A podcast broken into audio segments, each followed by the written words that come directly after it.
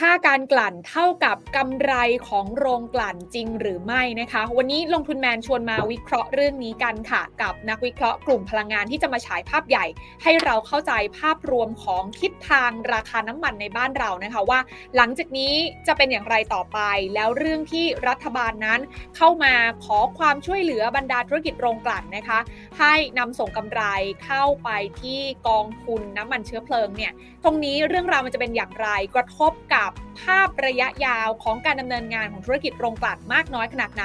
วันนี้ชวนมาพูดคุยกันค่ะ กับคุณสุวัสดิ์สินสาดกกรรมการผู้จัดการบริษัทหลักทรัพย์ที่ปรึกษาการลงทุนฟินแลนเซียไซรัสหรือว่าพี่หมูนั่นเองพี่หมูสวัสดีค่ะ สวัสดีครับขอบพระคุณพี่หมูด้วยนะคะ ถือว่าเป็นประเด็นร้อนประเด็นใหญ่ที่หลายคนกำลังติดตามกันนะคะ ว่าเอ๊ะสรุปแล้วเนี่ยที่รัฐบาลออกมา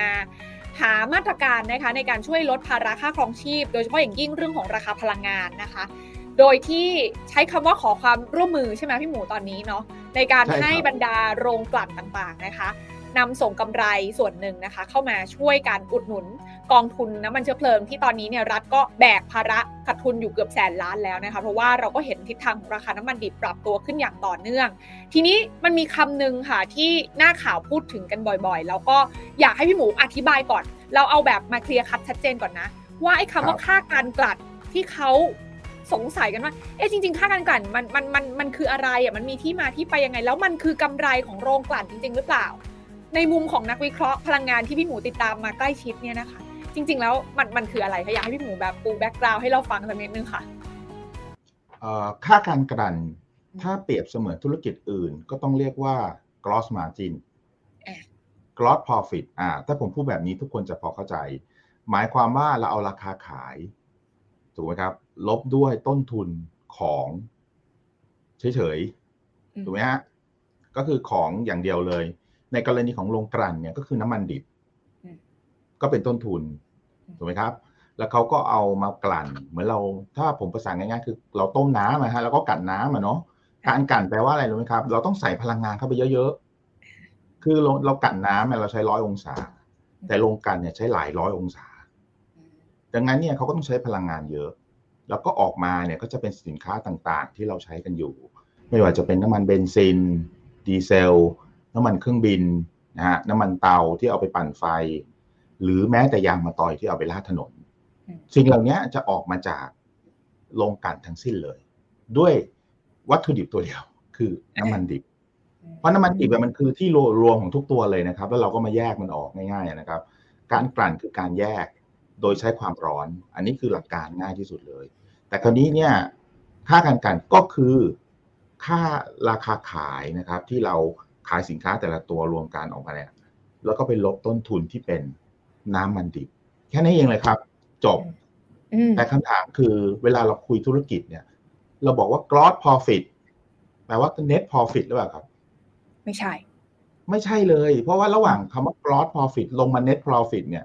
มันยังมีอะไรอยู่ครับ เยอะแยะเลย ใช่ อันนี้จริงๆผมว่าทุกท่านพอทราบอยู่แล้ว เพราะว่าหนึ่งมีค่าเสื่อม เพราะเราต้องลงทุนใช่ไหมครับ แล้วก็มีเอ่อโรงงานของโรงกลันเนี่ยหมื่นกว่าล้านนะครับอืมโอ้อะสมมติตัด20ปีนะครับ ปีหนึ่งก็ยังเป็นหลักพันล้านเลยนะ ก็ก็ยังไม่น้อยนะฮะสองก็คืออะไรครับ ค่าดำเนินการ อ่า อย่างที่ผมเรียนนะฮะ เราต้องใช้คนใช้นู่นใช้นี่แล้ว แล้วอันอันนี้ก็จะส่วนหนึ่งสามคือค่าดอกเบี้ยอืมเพราะต้องกู้เงินมาถูกไหมครับคงไม่มีใครใช้เงินตัวเองหมดมั้งฮะหมื่นกว่าล้านสองหมื่นล้าน และสุดท้ายนี่อันนี้สำคัญที่สุดเลย ค่าพลังงานเมื่อกี้ผมพูดแล้วใช่ไหมครับว่า เราต้องใส่พลังงานเข้าไปเยอะๆ อุณหภูมิสี่ห้าร้อยหกร้อยองศาเซลเซียสเพื่อที่จะให้น้ำมันเนี่ย มันถูกกลั่นได้ เพราะน้ำมันเนี่ยมันจะมีจุดเดือดสูงกว่าน้ำแค่นั้นเอง ดังนั้นเนี่ยพลังงานเนี่ยจะเป็นสิ่งที่สำคัญมากเลยนะครับ ผมก็สรุปว่าสิ่งต่างๆที่เป็นต้นทุนเนี่ย ถ้าคิดเป็นสองก้อนใหญ่แล้วกันนะครับ ก้อนที่หนึ่งเนี่ยก็คือค่าดำเนินการค่าเสื่อมนะครับ ค่าดอกเบี้ยสามตัวนี้รวมกันเนี่ยเอ่อจะทำประมาณสักสี่ห้าเหรียญต่อบาร์เรลอืมอืมอืมต่อบาร์เรลนะครับ เพราะเวลาเราค่ะกินน้ำมันจะเป็นบาร์เรลถูกไหมครับ เดี๋ยวผมจะแปลงเป็นลิตรให้ท่านอีกทีหนึ่งนะ แล้วก็ค่าพลังงานเนี่ยคิดเป็นเปอร์เซ็นต์ของราคาน้ำมัน เพราะเขาใช้เอ่อน้ำมันที่เขาเอามาใช้นั่นแหละมามา ดังนั้นเนี่ยปกติจะอยู่ที่สักสี่เปอร์เซ็นครับ ของราคาน้ำมัน ผมไม่สมมุตินะเอาร้อยี่สิบเหรียญเลยครับร้อยี่สิบเหรียญนะสี่เปอร์เซ็นก็ตกประมาณห้าเหรียญถูกไหมครับ ค่ะ ก็แสดงว่าเรามีห้าบวกห้าอ่าเป็นเป็สินบสิบอือ่าม ดีนะฮะไม่งั้นเดี๋ยวไม่มีนิวให้ให้โชว์แล้วครับมีแค่สองอันต้นห้าบวกห้าเป็นสิบเหรียญค่ะ อันนี้คือเบื้องต้นนะฮะยังไม่มีภาษีนะ อืม อ่า ผมยังไม่ได้พูดภาษีเลยนะ แล้วก็ยังไม่พูดถึงเรื่องอื่น ๆ ที่ที่ไม่เกี่ยวข้องถูกไหมครับอืมคราวนี้เรามาตั้งต้นว่าที่เขาพูดกันว่าค่าการกันคืออะไรก็คือ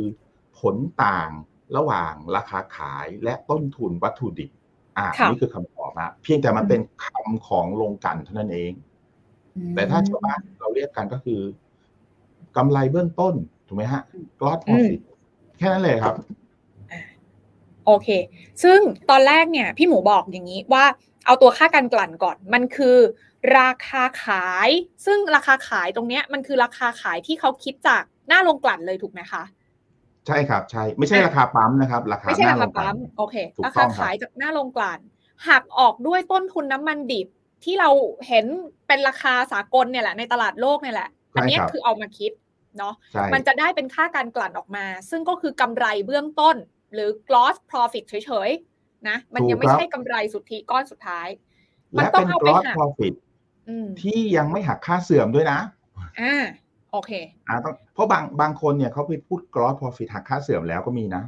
อ่าอ่าโอเค อ่าถูกไหมฮะ อันนี้เราต้องเน้นว่ายังไม่หักค่าเสื่อมด้วย อืมโอเค เพราะฉะนั้นแล้วอะเอาบรรทัดแรกเลย เอาคีย์เวิร์ดแรก เพราะฉะนั้นค่าการกลั่นจริงๆแล้วไม่ใช่กำไรสุทธิทั้งหมดของธุรกิจโรงกลั่น เอาเข้าใจทำความเข้าใจตรงกันตรงนี้ก่อน ไม่ใช่เลย เพราะอย่างนี้ครับสามปีที่ผ่านมาเกิดโควิด เนี่ยอ่าการใช้น้อยลงไปมากถูกไหมฮะทำให้ค่าการกลั่นเนี่ย ลดลงมาเหลือสองเหรียญคิดง่ายๆครับสองเหรียญเนี่ยเมื่อกี้ผมพูดว่าต้นทุนเท่าไหร่ฮะห้าเหรียญ ใช่จริง ๆ อาจจะลงมานิดนึงเพราะว่าบางส่วนเนี่ยมันมันเปลี่ยนแปลงตามเอ่อราคา ก็อาจอาจจะตกลงมาสักสามเหรียญสี่เหรียญแต่นะครับ ก็ยังสูงกว่าสองเหรียญอยู่ดีอืมอืหมายความว่า พูดได้เลยครับว่าสามปีที่ผ่านมา ทุกโรงกลันขาดทุนอ่าแบกภาระอยู่ขาดทุนนะฮะขาดทุนนี่คือขาดทุนแบบเลือดเลือดออกเลยอืมอ่า ไม่ใช่เหงื่อออกนะครับ เลือดออก คือมันเป็นอย่างนั้นเลยนะครับ เพราะว่า โรงกลั่นเนี่ยต้องบอกว่าเป็นธุรกิจที่โอ้โหแบบภาษาเราเรียกว่าเอ่อเปลี่ยนแปลงตามวัฏจักรอะสูงมาก คือเวลาละเขาลงเนี่ยวัฏจักรลงอะนะครับขาดทุนฮะอืมเราใช้เขาขาดทุนเลยนะครับสามปีสี่ปีห้าปีก็ว่ากันไปอืมแต่เวลากำไรเนี่ยเขาก็จะกำไรค่อนข้างดีอืมอ่า เพราะฉะนั้นสิ่งที่เราต้องเข้าใจคือค่าการกันไม่ใช่กำไร ยังห่างไกลจากกำไรเลยดีกว่า ใช้คำว่าอย่างนี้นะฮะเพราะยังมีต้นทุนมีอะไรเยอะแยะเต็มไปหมด สองค่ะก็คืออุตสาหกรรมนี้นะครับ มีวงจรที่เอ่อเวลาแย่เนี่ยเขาเรียกดาวไซเคิลนะฮะยาวกว่าเวลาดีเยอะนะครับอืมเวลาแย่ผมใช้คำว่าสามปีห้าปีอะไรเงี้ย เวลาดีอาจจะปีสองปีเองนะครับ แล้วก็จบละอืมเผอิญครับเผอิญว่าเราเพิ่งออกมาจากโควิดค่ะคนเพิ่งมาขับรถเนี่ย เราเพิ่งรถติดไม่กี่เดือนเองนะ ใช่ ใช่ไหมฮะ แล้วก็แล้วก็เพิ่ง เพิ่งอะไรนะ คนก็เพิ่งบินเที่ยวกันไม่กี่เดือนเองอืมนั่นมันหมายความว่าอะไรครับ ปริมาณการใช้เนี่ย มันสูงขึ้นมาก เพราะว่าทุกคนก็อั้นอั้นมาสองปีอะครับ อ่า อีกประการหนึ่งเผอิญอีกไม่รู้เผอิญหรือเปล่านะครับ รัสเซียเขาก็ไปทะเลาะกับยูเครนก็เลยทำให้เอ่อการผลิตลดลงไปอีกนะครับ พอลดลงไปอะคราวนี้ก็เราคิดง่ายๆนะครับ ตามเศรษฐศาสตร์ การผลิตลด การใช้เพิ่มอืมจะเกิดอะไรขึ้นนะฮะเออ ก็เกิดอย่างที่เราเห็นเนี่ยครับ ราคามันก็ต้องสูงขึ้น เพราะคนอยากอ่าได้อยากใช้มากขึ้นก็เลยจากสองเหรียญใช่ไหมครับ ก็ขึ้นมาเป็นยี่สิบเหรียญอืมตอนนี้คือยี่สิบเหรียญครับ ต่อบาร์เรลต่อบาร์เรลอะคราวนี้หลายท่านก็บอกเอ้ยี่สิบเหรียญต่อบาร์เรลผมไม่เข้าใจหรอกเออมันคือเพราะเราคุยกันเป็นลิตรอ่าอืมห้าเหรียญต่อบาร์เรลคือหนึ่งบาทต่อลิตรอืมอย่างนี้เข้าใจโอเคนะฮะเพราะฉะนั้นยี่สิบเหรียญก็คือสี่บาทต่อลิตร ค่ะเกลียไหมฮะโออะนี่คือค่าการกลั่นนี่ที่อควรจะเป็นครับถูกในองตลาดตอนนี้ ในตลาดตอนนี้ยี่สิบถูกเหไหมรียญคะอะขึ้นมาจากสองเหรียญถามว่าขึ้นมากี่เท่าฮะก็แบบขึ้นมาสิบเท่าเท่าอืมอ่า คุ้นคุ้นๆไหมคำว่าสิบเท่าคุ้นคุ้นคุ้นเออเอาแต่มันไม่ใช่แปดบาทอย่างที่เขาบอกกันนี่มันก็อยู่ที่สี่บาทเองเสียอะงนะว่ามันขึ้นมาสิบเท่า จริง แต่ขึ้นมาจากขาดทุนนะอืม ขึ้นมาสิบเท่าแล้วกว่าจะขึ้นมากำไรก็คือประมาณห้าเหรียญจากสองมาห้าก็คือต้องขึ้นมาประมาณสองจุดห้าเท่าก่อน อันนี้ก็เท่าทุนค่ะแล้วก็พอเกินก็เริ่มกำไร แต่เนื่องจากว่าในต้นทุนเนี่ยมันมีส่วนที่แปรผันเมื่อกี้ที่ผมพูดไงราคาน้ำมันอย่างเงี้ยขึ้น ต้นทุนก็ขึ้นตาม4%ของ70เหรียญกับ4%ของ120เหรียญเท่ากันไหมฮะ ไม่เท่า ดังนั้นเนี่ยมันก็จะมีบางส่วนที่แปรผันขึ้นไปตามด้วยค่ะสรุปง่ายๆก็คือว่า ต้นทุนเขาน้อยๆก็สี่ห้าเหรียญมากๆก็สิบเหรียญปัจจุบันเนี้ยอืมอืมอ่า แต่ถามว่าแล้วค่าการกันยี่สิบเหรียญเขาได้ยี่สิบเหรียญไหมคำตอบคือไม่ใช่ครับคำตอบก็คือเขาได้น้อยกว่าสิบเหรียญอืมอืมใช้คำว่าได้น้อยกว่าสิบเหรียญเพราะอะไรฮะ เพราะเขาก็ต้องหักนู่นหักนี่ที่ผมอธิบาย แล้วก็ต้องหักภาษี อืม โอเคก็ออก มาตามนั้นเลยครับอ่าแล้วก็แปดเหรียญเนี่ย คิดเป็นค่าการกันกี่เหรียญต่อบาร์เรลอ่าก็เมื่อกี้ผมบอกฮะสี่สิบเหรียญต่อบาร์เรลอ่าคำถามคือว่า เอ้ยแล้วมันแปดเหรียญจริงหรือแปดบาทจริงหรือเปล่าอืมคำตอบคือไม่จริงครับอืมอืมอืมไม่จริงครับ โอเค เพราะฉะนั้นตอนนี้เพราะฉะที่ว่าแปดบาทต่อลิตร ไม่จริงฮะ อืม อืมโอเคอันนี้ตอบเลย เพราะว่ามันไม่จริงจริงๆอะมันมันมันมันไม่ใช่ข้อเท็จจริงอะ มันเป็นข้อเท็จแต่ไม่ใช่ข้อจริง เพราะฉะนั้นผมก็ต้องพูดให้มันตรง โอเคอะเพราะฉะนั้นจริง ๆ ตรงเนี้ย อย่างอันนี้งั้นงั้นทีน่าถามพี่หมูอย่างนี้ค่ะว่าไอ้ตัวค่าการกลั่นเนี่ย มันมาจากเอาแค่ค่าการกลั่นก่อนนะที่เราคุยกันเนี่ย ว่ามันจะว่ามันจะแปดบาทหรือมันจะห้าบาทตอนนี้เนี่ยนะคะ คือมันมาจากราคาขายหักด้วยราคาต้นทุนน้ำมันดิบ ซึ่งไอ้ตัวต้นทุนน้ำมันดิบเนี่ยมันอิงตามราคาตลาดโลก อันเนี้ยมันมันฟิกตายตัวหาได้ถูกปะแต่ทีเนี้ยไอ้ตัวราคาขายหน้าลงกลั่นเนี่ยใครเป็นคนกำหนดคะในบ้านเราโครงสร้างมันเป็นยังไง เพราะนี่มันคือที่มาของการที่จะมาหาคำตอบว่าไอ้ค่าการกันจริงๆมันคือเท่าไหร่ถูกป่ะพี่หมู ตลาดโลกครับ ตลาดโลกก็คืออย่างเช่นว่าวันนี้เกิดเหตุการณ์ที่การผลิตลดลงที่ยุโรปอืมการใช้เมื่อเพิ่มขึ้นถูกไหมครับ ที่ประเทศอื่นด้วยไทยด้วย ดังนั้นเนี่ยในอุตสาหกรรมรวม มันก็เลยเกิดเหตุการณ์ว่าขาดแคลนอืมหรือแย่งกันซื้อนะฮะตัวดีเซล ตัวเบนซิน ตัวเครื่องบินนะฮะพอแย่งกันซื้อปุ๊บอะมันก็จะเกิดเหตุการณ์ที่ราคาก็ขึ้นเยอะใช่ไหมฮะขนาดลองลองขึ้นนะครับว่าขนาดราคาน้ำมันดิบเนี่ยขึ้นเยอะมากเลย ราคาน้ำมันดิบจริงๆ คือต้นทุนใช่ไหมฮะ จริง ๆ ปกติเนี่ยถ้าต้นทุนขึ้นขนาดนี้นะ ผมบอกได้เลยภาวะปกตินะครับ ค่าการกันอาจจะติดลบก็ได้นะ เพราะว่าอะไรครับเพราะราคาขายมันขึ้นไม่ทัน ค่ะ เนื่องจากว่าถ้า demand ไม่ถ้าการใช้ไม่เยอะจริง ๆ นะอืมอืมหรือถ้า supply ไม่ตึงจริง ๆ นะ คุณไม่มีทางที่จะส่งผ่านราคาน้ำมันที่ขึ้นเร็วขนาดเนี้ยอืมไปให้ผู้บริโภคได้ไม่มีทางเลยอืมแต่เผอิญว่าตอนเนี้ยมันผิดปกติไงครับอื มเพราะโลกเราเนี่ยเอ่อ supply ก็ตึงนะครับ การขนส่งก็ตึงใช่ไหมครับ การใช้ก็ตึงตึงแบบเยอะนะฮะเพราะฉะนั้นเนี่ยมันก็เลยมีส่วนผสมที่ทำให้ราคาสินค้าที่กลั่นแล้วก็คือน้ำมันดีเซล น้ำมันแก๊สเอ่อเบนซินนะฮะน้ำมันเครื่องบินเนี่ยมันขึ้นเร็วกว่าราคาน้ำมันอีกอืมพอมันขึ้นเร็วกว่าน้ำมัน ก็เลยทำให้ค่าการกันยิ่งกว้างขึ้นไงครับอื มโอเค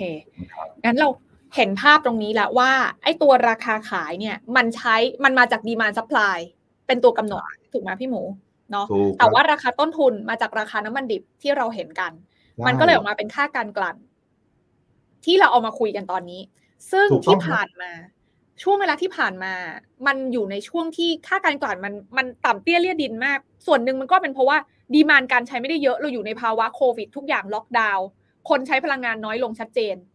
บางทีก็ติดลบด้วยซ้ำอันนี้เกิดขึ้นได้ แต่แค่ว่าจริงคณรับวันเนี้ดีมานมันฟื้นตัว คนกลับมาใช้พลังงานมันมากขึ้น มันก็เลยดันให้ราคา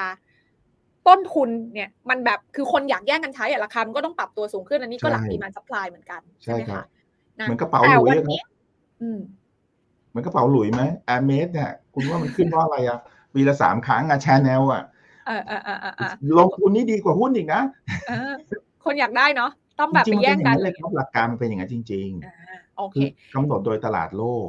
อ่าแต่นะฮะแต่มันอย่างนี้ครับ มันมีอะมันมีคนพูดถึงอย่างนี้ครับว่าอ้าวแล้วทำไมมาเลแพงมันในมาเลถูก อืมมาเลแค่สิบยี่สิบาทเองถูกไหมครับ ค่ะจริงๆนะ มันเป็นเพราะอะไรรู้ไหมฮะผมก็ผมให้ให้ให้ภาพข้อเท็จจริงก่อน วันนี้เนี่ย ราคาประเทศไทย ราคาน้ำหน้าปั๊มนะไม่ว่าจะเป็นน้ำมันดีเซล หรือน้ำมันแก๊สเอ่อเบนซินเนี่ย เราถูกเป็นอันดับสามหรืออันดับสี่ของอาเซียนอืมไม่ใช่ของโลกนะฮะ ของอาเซียน อันดับหนึ่งที่ถูกที่สุดคือบูไนสิบบาทอืมคุณทีน่าก็น่าจะเข้าใจนะ บูไนทำไมถึงถูกเออเขาเป็นประเทศขุดน้ำมันได้ไงน่าส่งออกแล้วเขาน้ำมันขายด้วยน้ำมันได้ สมมติเขาขายได้ร้อยหนึ่งก็เอาเอาเอาห้าบาทมาให้ลูกประชาชนใช้ฟรียังได้เลยอ่าแต่เขาก็ไม่ฟรีนะเขายังสิบบาทนะอืมอืมอืม คนอันดับสองที่ถูกนะครับก็คือมาเลอ่ค่ะมาครับ เพราะอะไรรู้ไหมครับ เพราะมาเลเนี่ยไปไปไปไปไปหาได้เลยครับ เขาเป็นผู้ส่งออกรายใหญ่รายหนึ่งของก๊าซและน้ำมัน ก็จะคล้ายๆบรูไนดังนั้นเนี่ยเขาก็สามารถที่จะขายน้ำมันถูก ให้กับประชาชนได้อืมอ่า อันดับสามก็คือเรา ค่ะ อะอันนี้น่าคิดนะ เพราะว่าเราเป็นผู้นำเข้าน้ำมันอืมไม่ใช่ไม่ใช่ส่งออกนะครับ เรานำเข้าน้ำมัน 80%ของการใช้ นี่คือสาเหตุไงครับ ว่าทำไมรัฐบาลถึงต้องจ่ายเงินเยอะมากในการที่จะอุดหนุนเนี่ยครับอืมอืมถ้าต้องการให้ราคามันถูก ค่ะ แต่จริง ๆ แล้วอะ เราก็มีการส่งออกพลังงานด้วยเหมือนกันถูกปะแต่แค่ว่าสัดส่วนมันไม่เยอะ ถูกครับ คือ คือผมเรียนอย่างนี้ว่า หลาย ๆ ท่านก็พูดผมไม่เคยคิดว่าเขาท่านพูดผิดนะเช่นท่านบอกว่าเมืองไทยส่งออกน้ำมันดิบด้วย ส่งออกน้ำมันกลั่นด้วยคำตอบคือจริงไหมคำตอบคือจริงทั้งคู่เลยอืมแต่เรานำเข้า8แสนบาร์เรลต่อวัน อันนี้ข้อเท็จจริงนะค่ะแต่เราส่งออกยังไม่ถึงแสนหนึ่งเลยอืมทำไมถึงเป็นเช่นนั้น เพราะว่าละน้ำมันดิบมันไม่เหมือนกันนะครับ ในโลกมันมีเป็นพันชนิดเลยอืมคราวนี้บางชนิดเขาเรียกว่าบางชนิด โรงกลั่นไทยใช้ไม่ได้นะครับ เหมือนกับน้ำมันรถยนต์คุณอะ คุณซีซัวเติมไม่ได้อ่าเติมไปเครื่องพังอ่าแบบนั้นนะอารมณ์นั้นนะครับ ดังนั้นเนี่ยน้ำมันชนิดเหล่านั้นน่ะ แต่ที่อื่นเขาใช้ได้ไงค่ะ เราก็ต้องส่งไปให้เขาป่ะอืมขณะเดียวกันเราก็ต้องไปเอาส่วนที่เราใช้ได้เนี่ย เข้ามาอืมอืมดังนั้นถ้าเราพูดว่าเราส่งออกน้ำมันจริง เอางี้ดีกว่าครับ ถ้าวันนี้เราส่งออกน้ำมันจริงๆนะคุณทีน่า เราจะไปกลัวอะไรน้ำมันขึ้น เราต้องรวยสิเออถูก แล้วทำไมเราจะไปทำไมเราจะต้องไปกลัวนะ แล้วทำไมเงินเฟ้อแล้วมันจะขึ้นมาได้ยังไง มันเป็นไปไม่ได้อ่าข้อเท็จจริงมันก็บอกตัวเราอยู่แล้วอืมถูกไหมครับ เพราะเรานำเข้า 80 8แสนส่งออกยังไม่ถึงแสนเลยอืมสรุปแล้วเราก็เสียเงินอยู่ดี เพราะว่าเราต้องจ่ายเงินวันละ 7 แสนบาร์เรลนะครับ บาร์เรลหนึ่งหนึ่งร้อยี่สิบเหรียญ วันหนึ่งนะคุณนี้คุณนี้น่าเราจ่ายเงินไปอะ 0.7 ล้านบาร์เรลคูณด้วย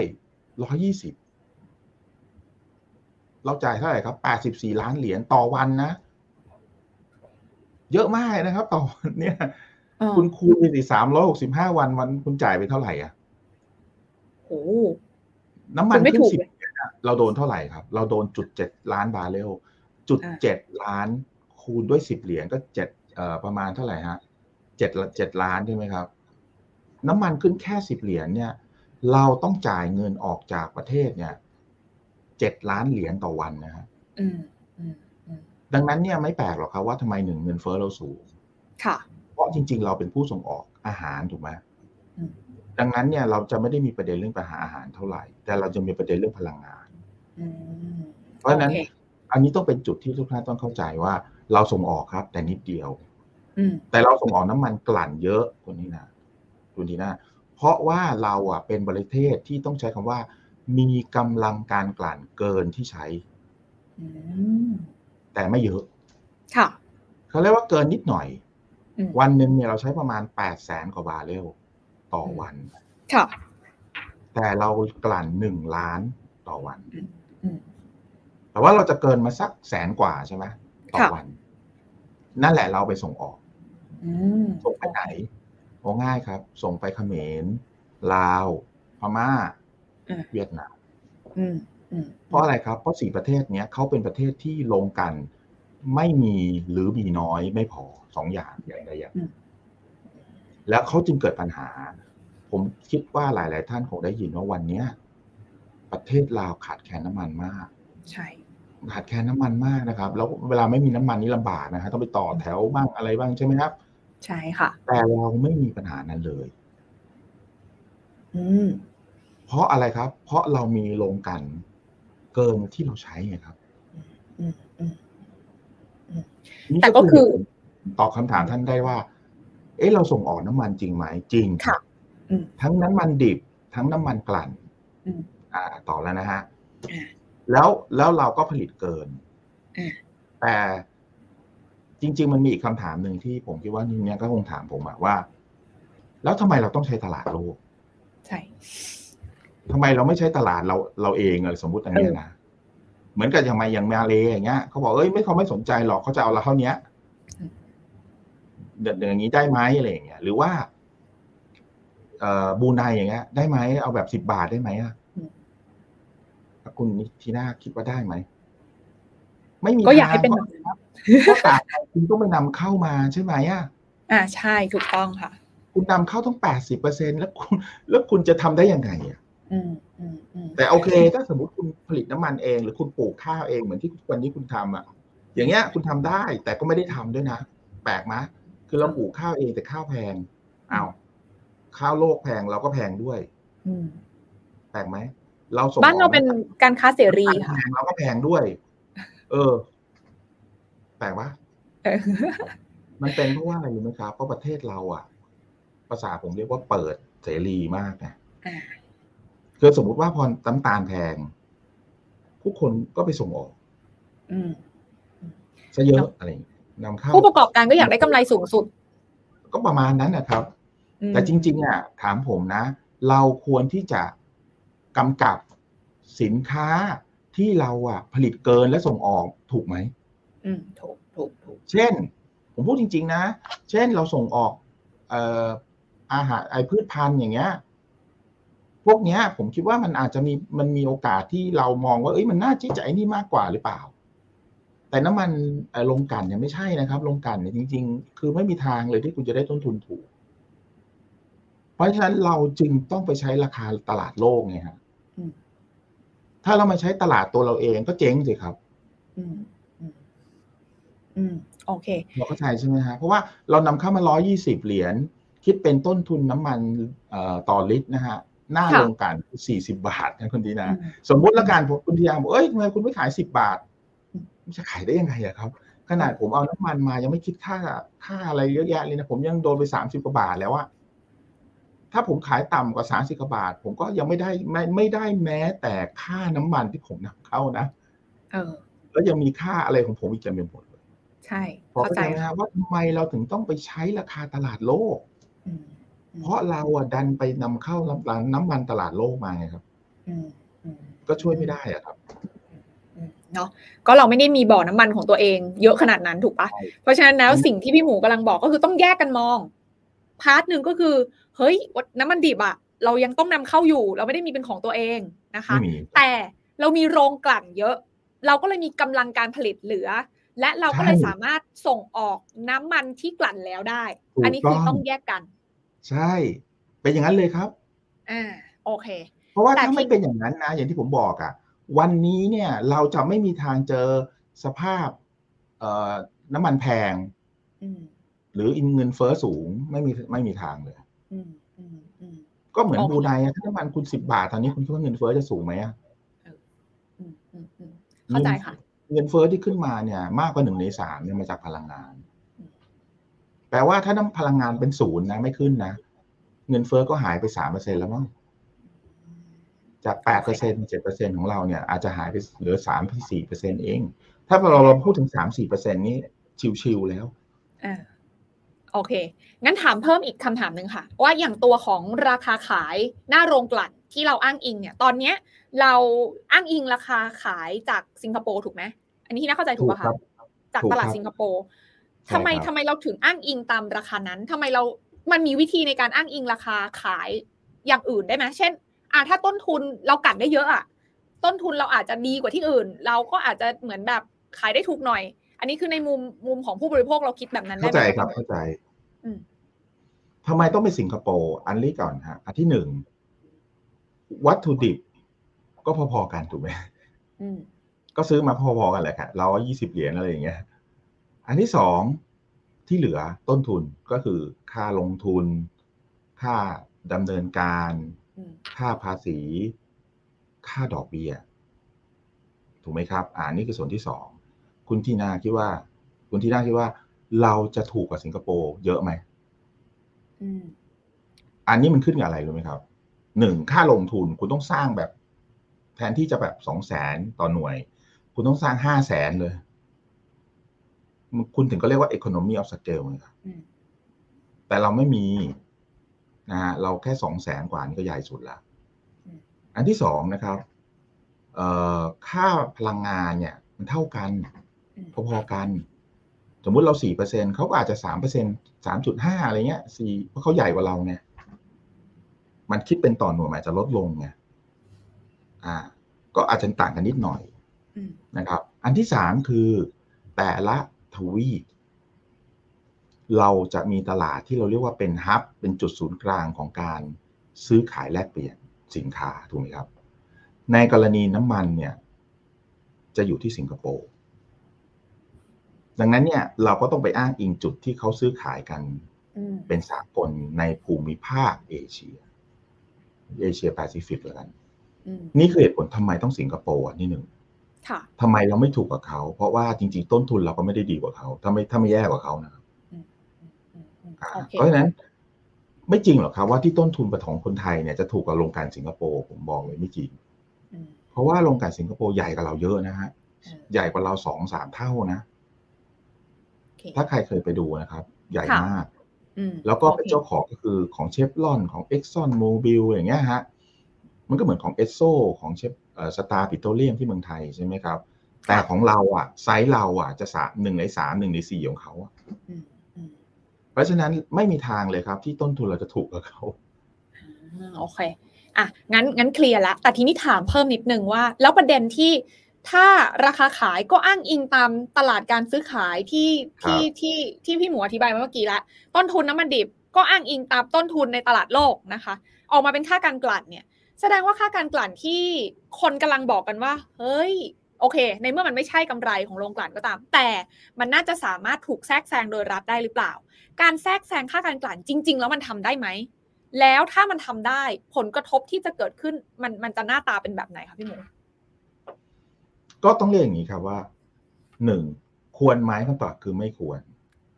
อืมอ่าอันนี่คำตอบก่อนนะ ผมจะไล่จากคำตอบแล้วมาแล้วมาอธิบาย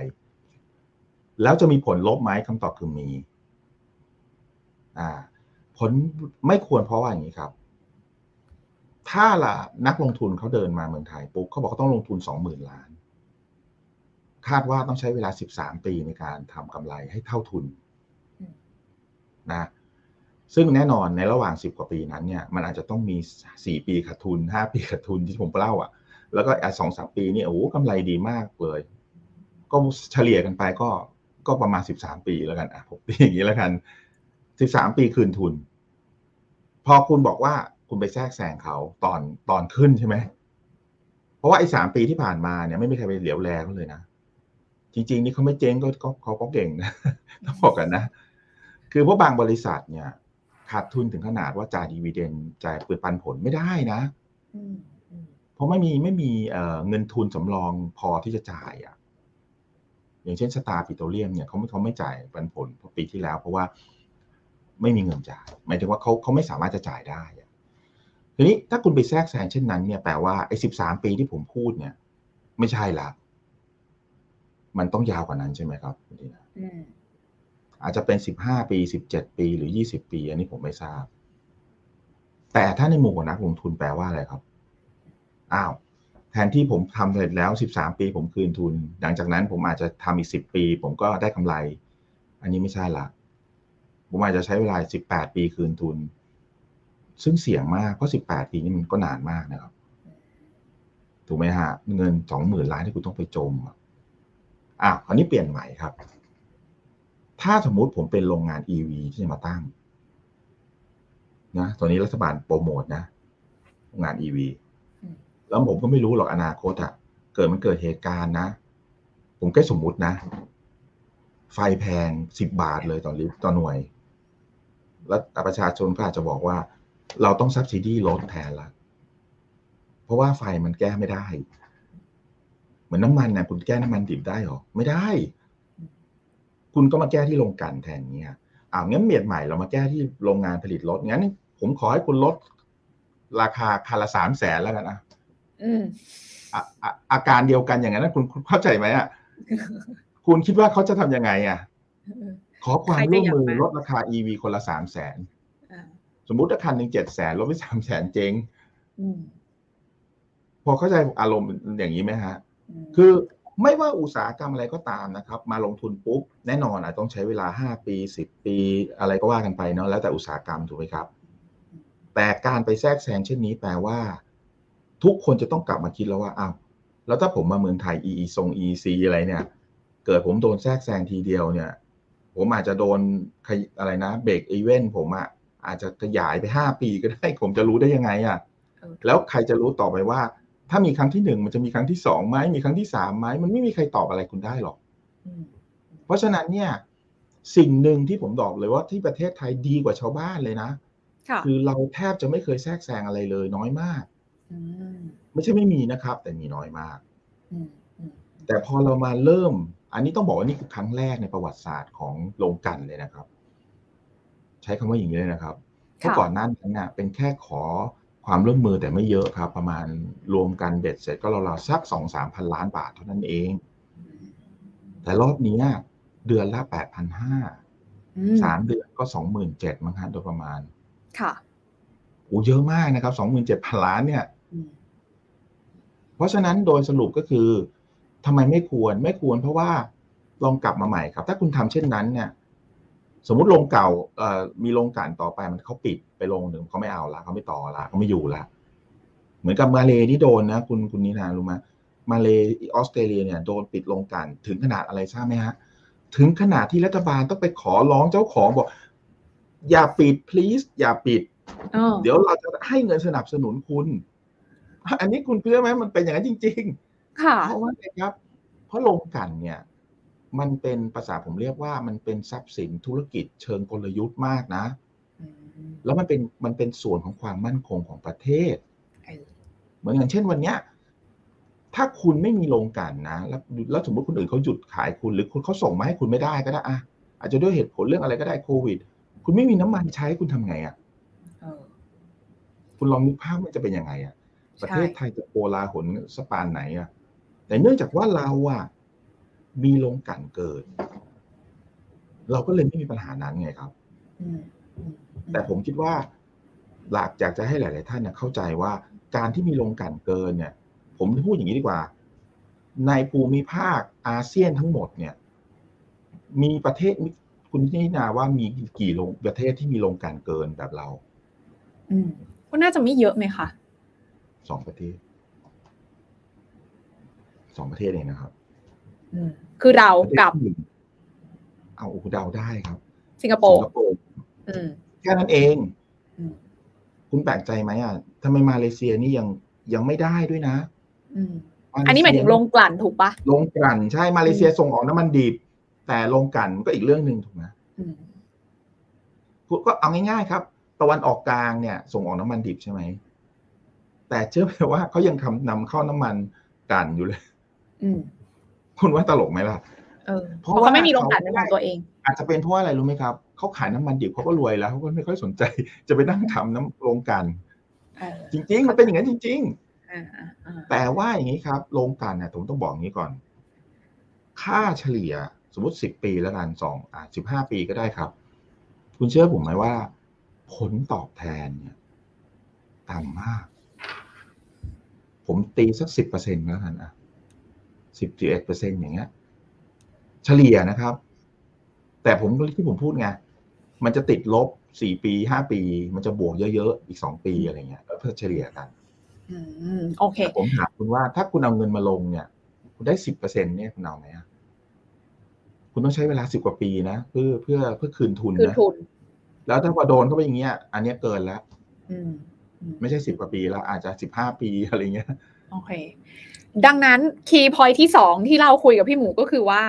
ถามว่าแทรกแซงได้ไหม คือถ้าจะทำมันก็คงทำได้แหละถูกปะใช่แต่ผลกระทบที่เกิดขึ้นน่ะ มันจะเสียภาพระยะยาวของการเป็นแหล่งที่น่าลงทุนสำหรับมุมมองของนักลงทุนต่างชาติ สรุปอย่างนี้ได้ไหมพี่หมูเนาะผมต้องเรียกถ้าว่าอืมทำตรงเนี้ย มันเป็นการเขย่า EEC เลยอะอืมเวลาผมมาคิดว่าเอ๊ะผมจะมาลง EEC อะเรามี High Speed Train เรามีนู่นมีนี่ แต่มามาตกม้าตายเรื่องนี้อะถ้าภาษาผมเรียกอะถ้าผมมาตั้งโรงงานปุ๊บอ้าวตายแล้ว แล้วถ้าเกิดวันหนึ่งเกิดผมจะถูกแทรกแซงแล้วผมทำไงอะเข้าขอใจความร่วมมือผมก็พูดไม่ออกแล้ว เออเนาะแต่ทีนี้มาคำถามต่อไปว่า แล้วนะวันเนี้ยที่รัฐบาลบอกว่าขอความร่วมมือเนี่ย พี่หมูบอกเองว่ามันไม่เคยเกิดขึ้นในประวัติศาสตร์ของธุรกิจไม่เคยโรงกลั่นมาก่อนนะคะ มีเต็มที่ก็ไม่ได้เยอะเท่านี้ แต่รอบเนี้ยใช่การขอความร่วมมือครั้งเนี้ยมันมันถึง เลเวลของแบบการแทรกแซงเลยไหมเพราะว่าตอนนี้เราที่เราคุยกันเนาะเขายังไม่สรุปตัวเลขนะคะ แต่ตอนแรกเนี่ยตัวเลขที่แบบเหมือนในข่าวออกมาโอ้โหก็ขย่มเขาเรียกว่าอะไรนะ ความมั่นใจของนักลงทุนไปพอสมควร เพราะเราเห็นการปรับตัวลงของใช่ฮะราคาหุ้นกลุ่มโรงกลั่นเยอะมากนะคะถูกที่มันครับ react กับข่าวนี้ ผลกระทบเยอะมาก เอาเอาจากเอาจากล็อตล็อตแรกก่อน ล็อตแรกที่รัฐบาลบอกเนี่ยคือ 8,500 ล้านต่อเดือน ก็จะประกอบด้วย 6,000 จากดีเซลนะฮะแล้วก็ 1,000ราวๆคร่าวๆนะฮะ1,000 จากเอ่อเบนซิน แล้วก็ 1,500 จากโรงแยกก๊าซ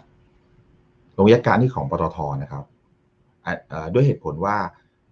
โรงแยกก๊าซเนี่ยเขาจะมีผลิต LPG ก๊าซหุงต้มออกมาแล้วก็ขายให้กับทั้ง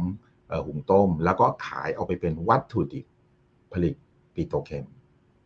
แล้วเขาก็บอกว่าไอ้ส่วนที่ขายให้ปิโตรเคมเนี่ยกำไรเยอะเอามาแบ่งๆกันมั่งอืมอ่านี่คือประมาณนี้ ผมอยากให้ไอเดียอย่างนี้นะครับ8,500ล้านเนี่ยฟังดูมันอาจจะเอ๊ะมันเยอะหรือเปล่า ลองคิดอย่างนี้ก็ได้ฮะอันที่หนึ่งคือ มันคิดเป็นนะครับ มันคิดเป็นค่าการกันเนี่ย ก็หลายก็ประมาณสักห้าเหรียญโดยเฉลี่ยครับห้าหกเหรียญนะ เยอะนะครับห้าหกเหรียญเนี่ยแต่ถ้าคิดเป็นสินค้าเพียงแต่ตัวใดตัวหนึ่งนะครับตัวนี้นะเยอะกว่านั้นอีก เช่นถ้าคิดเป็นดีเซลอย่างเดียว คือเนื่องจากค่าการกันนะมันเป็นการผสมกันระหว่างดีเซลเบนซิน น้ำมันเตา น้ำมันเครื่องบินถูกไหมครับ แต่ถ้าเราแยกเป็นตัวตัวๆออกมาเลยเนี่ย สิ่งที่รัฐบาลบอกเนี่ยหกพันล้านเนี่ย ผมตีออกมาละ คือเกือบเกือบสามบาทต่อลิตร หรือ สิบสี่เหรียญต่อบาร์เรล อันนี้คือดีเซลนะครับ ที่รัฐบาลขออยู่ค่ะเยอะไหมครับ เยอะ เยอะมากเอ่อน้ำมันเบนซินรัฐบาลบอกหนึ่งบาท ต่อลิตรหนึ่งบาทก็คือห้าเหรียญต่อบาร์เรล เยอะไหมฮะ ก็เยอะใช่นะครับอ่าเพราะฉะนั้นเนี่ย ถามว่าสมมุติแล้วกันนะครับ เอาหนึ่งบาทมาจากเขาเนี่ย เขาอย่างที่ผมอธิบายทั้งหมดอะมันเขาก็จะกำไรหายไปส่วนหนึ่งละแล้วอันที่สองคือมันก็จะทำให้นักลงทุนในอนาคตก็ต้องคิดเพิ่มละว่าออกประเทศไทยนี่เริ่มไปเหมือนเหมือนเมืองจีนแล้วก็คือ รัฐบาลจะแทรกแซงอ่าเมืองจีนเนี่ยคือเป็นตัวอย่างของการแทรกแซงที่ชัดเจนที่สุดใช่ไหมครับรัฐบาลบอกอะไรก็ต้องเท่านั้นอะอ่าอันนั้นก็เรื่องของเขานะแต่อันนั้นมันเป็นเพราะอะไรทราบไหมฮะเพราะว่าทุกโรงทุกบริษัทอะมันมันเป็นสเตทโอนฮะอืม รัฐบาลก็ถือหุ้นใหญ่ครับเขารับผลกระทบเอแต่งถ้าอ่าใช่เพราะฉะนั้นอันนั้นมันก็มันก็เข้าใจได้ในระดับหนึ่งนะอ่าแต่ของเราอาจอาจก็เป็นอีกแบบหนึ่งดังนั้นถ้ากลับมาก็คือว่า ถ้าทำแบบนั้นหนึ่งเอาคำถามคือว่าหกพันล้านเนี่ยลดดีเซลได้บาทหนึ่งที่รัฐบาลบอกได้ยินไหมฮะหรือสองบาทจำไม่ได้อะแล้วก็แก๊สเอ่อเบนซินได้บาทหนึ่งวันเนี้ยท่านไปเบนซินเนี่ยถ้าท่านเติมเบนซินแบบ ดีหน่อยนะคุณนินาเติมบอกไม่รู้อย่างถ้าไปเชลก็ห้าสิบกว่าบาท ใช่ เรียก V Power ค่ะถ้าไปเอสโซก็เรียก Supreme ก็ห้าสิบกว่าบาทเหมือนกัน ใช่ โหดคุณมาก คุณคุณคุณนี่นะลดไปบาทหนึ่งอะอ๋อผมถามว่าจริงๆมันมีผลกับคุณไหมมีแต่น้อยแต่มากเยอะเลยไหมอะคำถามคือมันเยอะไหมอะออืมอืมในเชิงผู้บริโภคถูกปะในเชิงผู้บริโภคใช่แต่ถ้าอนาคตอีกสิบปียี่สิบปีนะโรงกลั่นเขาบอกเขาไม่ทำแล้วเขาออกจากประเทศไทยนะอืม แล้ววันหลังต่อว่าถ้าการกันไอ้สมมติว่าโรงกลั่นเรามีกำลังผลิตไม่พอขึ้นมานะโอ้โหผมนึกไม่ออกเลยนะ ว่าเราจะทำยังไง เพราะคุณเชื่อผมไหมไม่มีใครจะยอมลงทุนสร้างโรงกลั่นใหม่อีกต่อไปแล้วในประเทศไทย ในทั่วโลกยกเว้นเมืองจีนเมืองเดียวเองอืมเพราะเมืองจีนเขาสร้างเท่าไหร่ครับเขากลัวกับไม่เขาต้องไปนำเข้าไงอย่างวันเนี้ยถ้าเขาทะเลาะกับเมืองอเมริกานะแล้วเขาลงกลั่นเขาไม่พอเนี่ยเขาตายแล้วหรือเปล่าอืมอืม รัสเซียก็เช่นเดียวกันในอดีตเนี่ย ก็นำเข้าข้าวสาลีนำเข้าน้ำมันกลั่น แต่มีน้ำมันดิบ แล้วเขาก็โดนแซงชั่นแบบนี้มาหลายไม่รู้กี่ครั้งละก็มีปัญหาแบบน้ำมันขาดแคลนข้าวก็ไม่ค่อยมีอะไรอย่างเงี้ย สุดท้ายเขาก็เลยสร้างโรงกลั่นให้ให้เกิน แล้วส่งออกมั่งอืมแล้วก็ปลูกข้าวสาลีให้เกินด้วยอ่า กลายเป็นผู้ส่งออกข้าวสาลีอันดับหนึ่งของโลกไปทั้งทั้งที่เมื่อก่อนสิบยี่สิบปีที่แล้วนำเข้านะอะคุณว่าแปลกไหมฮะแต่นี่คือเหตุผลว่าทำไมทุกวันนี้เขาถึงเฉยๆไงอืมมีข้าวมีของกินค่ะมีพลังงานอ่าใช่ไหมครับ แล้วก็มีเงิน เพราะว่าอะไรครับโกยขายน้ำมันขายการผมถามว่าเขาจะไปเดือดร้อนอะไรอะเออคุณเห็นเงินรูเบิลกันไหมอะเออแข่งค่า โอ้โห ถ้าคุณซื้อตอนห้าร้อยห้าสิบต่อดอลลาร์นี่ตอนนี้คุณรวยแล้วอะมันเหลือลงมาเหลือห้าสิบสามแล้วว่ะอืมอืมหมายความว่าคุณได้สามเต้งอะถูกปะใช่โอ้โห อันนี้ผมยกตัวอย่างจริง ๆ ให้เราเข้าใจเลยนะค่ะว่าอืมความสำคัญของการมีโรงกลั่นให้ให้พอเนี่ยมันสำคัญมากนะครับ จริง ๆ ผมไม่ไม่อยากจะพูดคำนี้เพราะผู้สื่อแล้วทุกคนจะรู้สึกว่าโหแก่มากเลย คือมันสักสามสี่สิบปีก่อนอะ มันมีเพลงเลยนะ น้ำมันขาดแคลนคุยกับแฟนยังต้องดับไฟนะคนที่นะจำได้ทัน มันเป็นเพราะว่าตอนนั้นไม่มีปตทไงฮะไม่มีค่ะโรงของเราเอง เราต้องไปนำเข้าเหมือนลาวปัจจุบันเนี้ยอืมแล้วพอเราเจอเหตุการณ์นั้นอ่ารัฐบาลเลยต้องคิดว่า เอ้ย ไม่ได้แล้ว เราต้องตั้งโรงกลั่นขึ้นมาอืมอืมอืมก็เลยโอเคก็เลยเป็นที่มาว่า20-30ปีเนี้ย ทำไมมันถึงเป็นที่มาว่าเราจึงมีโรงกลั่นเนี่ยเกินเล็กน้อย ไม่ได้เกินเยอะ อืมนี่คือการแบบการสร้างความมั่นคงทางพลังงานของใช่ประเทศเรา ใช่ไหมใช่ครับ แล้วก็อืมแล้วแก๊สด้วยแก๊สเราก็ยุคอะไรนะเลยโชดช่วงชัชวานอืมอืมสมัยป่าบเปรมเป็นรัฐบาลค่ะแล้วหลังจากนั้นมาเราก็พัฒนาก๊าซแล้วเราก็ใช้ก๊าซถูกมาตลอดนะคุณรู้เปล่า เราอะใช้ก๊าซถูกกับชาวบ้านเนี่ยประมาณ ผมว่า เป็นร้อยเปอร์เซ็นเลยนะที่ผ่านมาอืมอืมอืมเพียงแต่เราก็ไม่รู้สึกว่ามันถูก ค่ะ เพราะเราเพชินราะเราใช้ถูกจนชินเราใช้คำว่ามันชิน ใช่ คือแต่เข้าทีใจนี้ได้ครับโอ้เชิญนะเอาเลยฮะ คือกำลังจะบอกว่าแบบ อันเนี้ยเราชวนกันแบบ เราชวนกันคุย ถึงภาพระยะยาวเนาะกับประเด็นที่เกิดขึ้นที่เหมือนแบบมันมีมันมีมันมีหลากหลายข้อถกเถียงที่เกิดขึ้นตอนนี้นะคะ คือที่นี้เข้าใจแหละว่าตอนนี้ทุกคนกำลังมองว่าโห ราคาน้ำมันมันสูงมากอะแล้วก็กองทุนน้ำมันบ้านเราอะก็รัฐบาลก็ซับซิไดซ์ขาดทุนเป็นแสนล้านแล้วอะไรอย่างเงี้ยเพราะฉะนั้นก็ต้องหาทางเนาะมาช่วยกันก่อนนะว่าจะทำยังไงดี นี่คือเป็นที่มาของการขอความช่วยเหลือรอบนี้ ซึ่งก็ต้องบอกว่ามันยังไม่ได้กำหนดตัวเลขออกมา แต่ว่า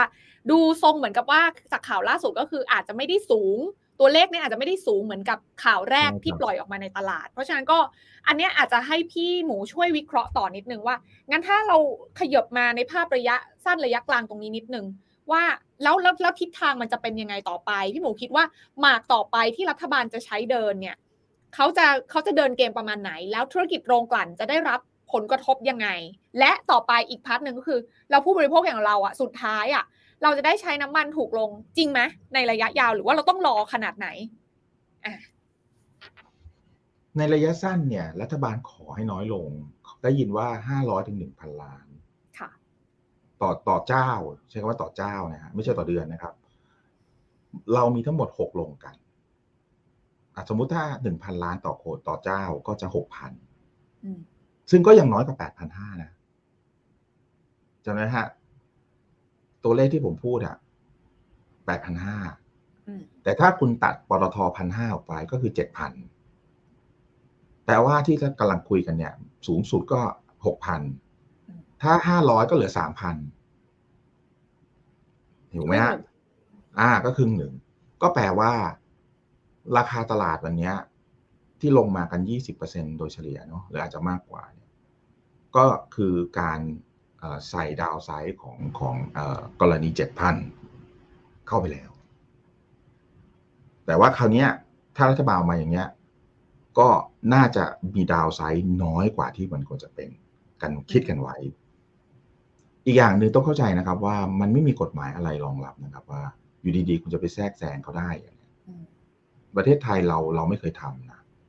ต้องบอกนี้ก่อนนะครับ แล้วก็อีกประการหนึ่งอะ เราต้องเข้าใจในทางนี้ฮะ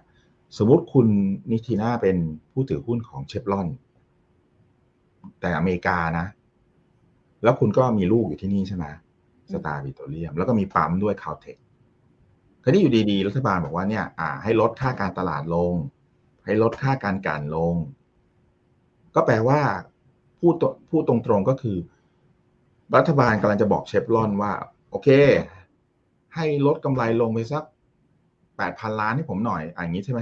อะไรประมาณอย่างนั้นน่ะคุณคิดว่าผู้ถือหุ้นเชฟรอนอเมริกาเนี่ยเขาจะทำยังไง อ่า อันที่หนึ่งนะ อันที่สองผู้ถือหุ้นสตาร์ปิโตรเลียมในประเทศไทยจะทำยังไง เพราะผมซื้อหุ้นเนี่ยก็คือลงทุนในการที่จะเออบริษัททำกำไรให้ผมจ่ายปันผลถูกไหมครับ หรือหรือผลตอบแทนอื่น ๆ แต่พอคุณกำไรน้อยขาดทุน ผมก็ต้องช่วยแบกคุณใช่ไหม คุณบอกคุณปีแล้วคุณไม่จ่ายดีเวเดนอ่า ผมก็เอาโอเค ก็คุณไม่มีตังค์อะถูกไหมแต่วันนี้เผอิญมันท่าทางกันขึ้นมาเยอะ คุณกำไรอ้าวรัฐบาลบอกจะเอาของผมไป จริงๆเป็นเงินของผู้ถือหุ้นถูกไหมผมถูกไหมเพราะรัฐบาลไม่ได้ถืออะไรเลยใน Star Petroleum ไม่ได้ถืออะไรเลยในเอสโซดังนั้นเนี่ย การที่คุณไปขอเขาเนี่ยแปลว่าอะไรอะแปลว่าคุณกำลังจะไปเอาเงินของผู้ถือหุ้นเขาใช่ไหม อะถ้าเรามาดูไทยออยล์ไทยออยล์เนี่ย รัฐบาลถือประมาณยี่สิบกว่าเปอร์เซ็นต์คือจริงๆอะถือสี่สิบกว่าเปอร์เซ็นต์โดยปตท แต่ปตทก็ถือประมาณหกเจ็ดสิบเปอร์เซ็นต์โดยรัฐบาล เพราะฉะนั้นถ้าคุณนี่นะทีน่าเอามาคูณกันเนี่ยมันก็คือยี่สิบกว่าเปอร์เซ็นต์ใช่ไหมแต่คุณกำลังจะสั่งให้ไทยออยเนี่ย เอาเงินมาให้ผม อ่า เฮ้ยมันก็กลับไปย้อนกับว่า โอเค มันเราไม่มีผู้ถือหุ้นอเมริกามาฟ้องแบบแบบกรณีเชฟรอนค่ะ แต่ผู้ถือหุ้นไทยอะฟ้องได้นะเพราะมันไม่มีกฎหมายไหนที่อ้าวถ้าอย่างนั้นผมลงทุนหุ้นปูนซีเมนต์แล้วกัน วันหนึ่งเนี่ย อยู่ดีๆ คุณก็อาจจะบอกว่าเอ้ยซีเมนต์มาผมมาแบ่งผมหน่อยแพงไปแล้วอะไรอย่างนี้หรอ คือมันก็ได้ทุกตัวแหละ ถ้าคุณคุณคุณถามผมว่าอ่าน้ำมันอย่างเดียวใช่ไหมบอกไม่ใช่คุณจะทำอะไรก็ได้ถ้าเกิดเป็นอย่างนั้นน่ะ ผมก็ตอบคาถามนี้ว่า ช่วงสั้นต่อให้เขาได้เงินมาเนี่ย น้ำมันก็ลดไม่เกินบาทสองบาทหรอกเชื่อผมแล้วก็ลดได้ไม่เกินสามสี่เดือนหรอกค่ะคุณว่าเยอะไหมอะ อันที่หนึ่งนะ อันที่สองนะ ระยะกลางระยะยาว รัฐบาลไม่มีตังค์ให้คุณหรอกบอกเลย แปลว่ารัฐบาลต้องขึ้นราคาอย่างเดียวถ้าน้ำมันยังขึ้นอยู่ เพราะวันนี้จริง ๆ แล้วดีเซลเนี่ยต้อง 45 บาท ไม่ใช่ 35 บาทหน้าปั๊มปัจจุบัน ที่ 10 บาทหายไป นั่นคือรัฐบาลเอาตังค์เนี่ยไปอุดไว้ และไอ้สิบาทนั่นแหละครับ เพราะวันหนึ่งเราใช้ 75 ล้านลิตรต่อวัน 10 บาทก็คือ 750 ล้านลิตรบาทต่อวันต่อวันนะครับ นี่เฉพาะดีเซลอย่างเดียวนะ นั่นหมายความว่าทุกวันที่รัฐบาลอุดหนุนสิบบาทเนี่ย มันก็คือเจ็ดร้อยห้าสิบล้านบาท บอกเข้าใจไหมฮะคำถามกลับมาว่า รัฐบาลจะเอาตังค์ที่ไหนครับ วันละเจ็ดร้อยห้าสิบล้านมาอุดหนุน แล้วมีใครเชื่อไหมครับว่านาหาน้ำมันจะลงเร็วๆ ใกล้ๆนี้ถ้าไม่ขึ้นนะ ถ้าไม่ขึ้นไปร้อยสี่สิบอะไรอย่างนี้นะเพราะฉะนั้นผมมั่นใจว่ารัฐบาลเขายังไงเขาก็ต้องปล่อยให้มันลอยขึ้นไป ค่ะ แต่ปัญหาคือจากสามสิบห้าเนี่ย จะกระโดดขึ้นไปเลยทีเดียวเป็นสี่สิบห้าเลยเปล่า หรือมันจะสามสิบห้าไปสามสิบเจ็ดไปสี่สิบอะไรอย่างเงี้ยก็แล้วแต่ว่ารัฐบาลเขาจะวางว่าเขาอยากจะให้มันเป็นขั้นบันได หรือจากจะให้ขึ้นลิฟต์ไปเลยทีเดียว ถึงเลยเปิดออกมาก็สี่สิบห้าพอดีห้าสิบพอดีเลยอะไรเงี้ย อันนี้ผมก็ไม่รู้แต่ถ้าเป็นอย่างนั้นจริงๆนี่เศรษฐกิจมันไม่ช็อกเหรอคะคืออย่างนี้ครับ จริง ๆ แล้วอะ เราสามารถจะควบคุมเอ่อเงินเฟ้อได้หลายวิธี ผมยกตัวอย่างเมื่อกี้พูดไปนิดหนึ่งละคืออาหารอย่างเงี้ยอืมเราผลิตเองเยอะแยะเลยอะไก่ก็ผลิตหมูก็ส่งออก ข้าว ยางพารา น้ำตาล มันสำปะหลังผมพูดถูกไหม แต่คุณไปดูเดี๋ยวทุกตัวตอนนี้แพงหมดเลยอืมคำถามคือ เพราะตลาดโลกแพง เอาคำถามต่อไปก็คือผมถามคุณเนี่ยเหมือนที่ผมเหมือนที่บูไนเขาทำอะ คุณว่าเขาเขาขายน้ำมันให้คนคนอื่นสิบบาทต่อลิตรหรอมันเป็นไปไม่ได้อยู่แล้ว ถูกไหมสิบบาทต่อลิตรนี่ก็คือประมาณยี่สิบสาสิบเหรียญต่อบาร์เรลเองนะอืมอืมแต่เขาทำได้เพราะอะไรครับ เพราะเขาตั้งใจจะให้มันเป็นอย่างนั้นไงเพราะฉะนั้นผมถามใหม่ว่า จริง ๆ รัฐบาลน่ะอะสมมตินะเอาข้าว เราแคปไว้ แล้วก็อีกส่วนที่ส่งออกก็ส่งไปไอ้ส่วนที่แคปเนี่ยก็ไปเอากำไรส่วนส่งออกมาโปะแต่กรมกันน่ะเขาไม่มีกำไรจากส่วนส่งออกขนาดนั้นนะ เพราะเขาส่งในประเทศเยอะไม่ได้ส่งออกเยอะอืมถ้าทำอย่างนี้ยจริง ๆ นะ ผมผมค่อนข้างจะกลัวว่า สมมุติถ้าสตาร์กับเอสโซเขาบอกเอางั้นไม่เอาละงั้นก็ส่งออกก็ได้ อืมเอาตายเลยคราวนี้ ซึ่งเขาทำได้ถูกปะมันเป็นสิทธิ์ของเขาใช่ คุณจะไปห้ามเขาได้เหรอนอกจากคุณออกกฎหมายบอกห้ามส่งออกแบบอินเดียอย่างเงี้ยบอกห้ามส่งออกน้ำตาลเอ้ยไม่ใช่ข้าวสาแป้งเอ่อข้าวสาลีเอออย่างนี้ก็ได้ คุณจะออกกฎหมายอย่างนั้นก็ได้อืมอืมอืมคือคุณเห็นว่าอินเดียเขาออกเพราะอะไร เพราะอินเดียเขาปลูกน้อยค่ะแต่เหลือเยอะไม่ไม่เยอะหรอกเขาเหลือแบบนิดหน่อยเขาจะส่งออก แต่ปรากฏว่าข้าวสาลีมันขึ้นแบบโอ้โห เยอะมากเลย ถ้าเขาไม่สั่งอย่างนี้แปลว่าอะไรรู้ไหมฮะในตลาดประเทศเขาอะมีการเก็งกำไรกันสูงมาก อันที่หนึ่งอันที่สองนะครับ สมมุติคุณเป็นฝรั่ง คุณมีตังค์อะแต่คุณอยากได้ข้าวสาลีใช่ไหม คุณก็บิดราคามาสูงที่อินเดียอืมอินเดียคนขายก็ส่งออก แต่มันจะเกิดเหตุการณ์ว่าอ้าวสรุปในประเทศอาจจะขาดแคลนก็ได้นะอืมคนในประเทศไม่มีกิน เหมือนอะไรรู้ไหมครับ เหมือนวัคซีนไงอืมตอนเกิดใหม่ ๆ คุณทีน่าจำได้ไหมอะวัคซีนเนี่ยไปอยู่ที่ประเทศไหนหมด ค่ะ ประเทศคนรวยอืมอืมถูกจริงๆ มันเป็นอย่างนั้นเลย เมืองไทยก็ไม่มีตอนนั้นอืมเพราะอะไรครับ เพราะเราไม่มีตังค์จะไปซื้อ แล้วคุณอ้าวจริง ๆ ถ้าคุณคิดว่าถ้าเรามีก่อน เราอาจจะเราอาจจะเสียชีวิตน้อยกว่านี้นะอืมอันนี้ผมเปรียบเทียบเนี่ยเป็นเรื่องจริงนะ คือมันเป็นลอจิกที่ตรงตรงที่สุดแล้วอะว่า แล้วอินเดียเขาถึงทำแบบนี้ไงเขาบอกว่าพอฝรั่งไปด่าเขาเขาก็บอกว่า อ้าว ผมทำมันผิดตรงไหน เพราะว่าผมก็ต้องป้องกันปกป้องคนคนที่มีรายได้ต่ำของประเทศผมดิใช่ผมจะไปนั่งสนใจฝรั่งทำไมอะ แล้วเขาบอก แล้วเวลาคุณอะไอ้เรื่องเรื่องการว่างความเป็นความตายของวัคซีน คุณไม่เห็นเคยมาสนใจผมเลยตอนนั้นน่ะเออคุณว่าคำพูดนี้ถูกไหมอะอืมก็ถูอะกมันก็หลักการเดียวกัน คุณถามว่าทำค่ะได้ไหมผมว่าทำได้ ถ้าคุณลดอาหารลงนะ ต่อให้พลังงานแพงคนก็ยังพออยู่ได้นะ อืมโอแล้วก็เคฟังบอกคุณเลยว่า เดี๋ยวอีกไม่กี่เดือนมันก็จะมันก็จะไม่ค่อยขึ้นละ มันก็อาจจะเริ่มลงเพราะอะไรรู้ไหมฮะเพราะว่าเราจะมีก๊าซที่ผลิตจากหลุมหนึ่งเนี่ยชื่อว่าเอราวันเนี่ยซึ่งหลุมนี้ใหญ่มาก หลุมเนี้ยเคยผลิตได้หนึ่งในสี่ของประเทศไทยที่ใช้เลยนะอืมแต่ปัจจุบันเนี่ยเนื่องจากคุณอาจจะมีแค่ได้ยินข่าวบ้างว่า รัฐบาลน่ะ ไปมีประเด็นกับเชฟรอน ผู้ผู้รับสัมปทานเก่าทำให้การเข้าไปเข้าไปทำใหม่ของผู้รับสัมปทานใหม่ ก็คือปตทสพเนี่ย มันสะดุด พอมันสะดุดปุ๊บไอ้กำลังผลิตแก๊สตัวนั้นเนี่ย มันจึงลดลงพวบห้าจากพันสองร้อยหน่วยต่อวันแล้วกันติดเร็วๆอย่างนี้แล้วกัน เหลืออยู่สองร้อยกว่าแล้วทราบไหมครับ ไอ้พันหนึ่งที่หายไปเนี่ย คิดเป็น คิดเป็นประมาณยี่สิบเปอร์เซ็นยี่สิบกว่าเปอร์เซ็นต์ของประเทศไทยที่ใช้นะอืมแล้วเราก็เลยต้องไปนำเข้าก๊าซเข้ามาในประเทศไทยค่ะแต่ความความความความโชคไม่ดีแล้วกัน เราไปเอาก๊าซก๊าซเข้ามาวันเนี้ยราคาก๊าซแพงไหมอะครับ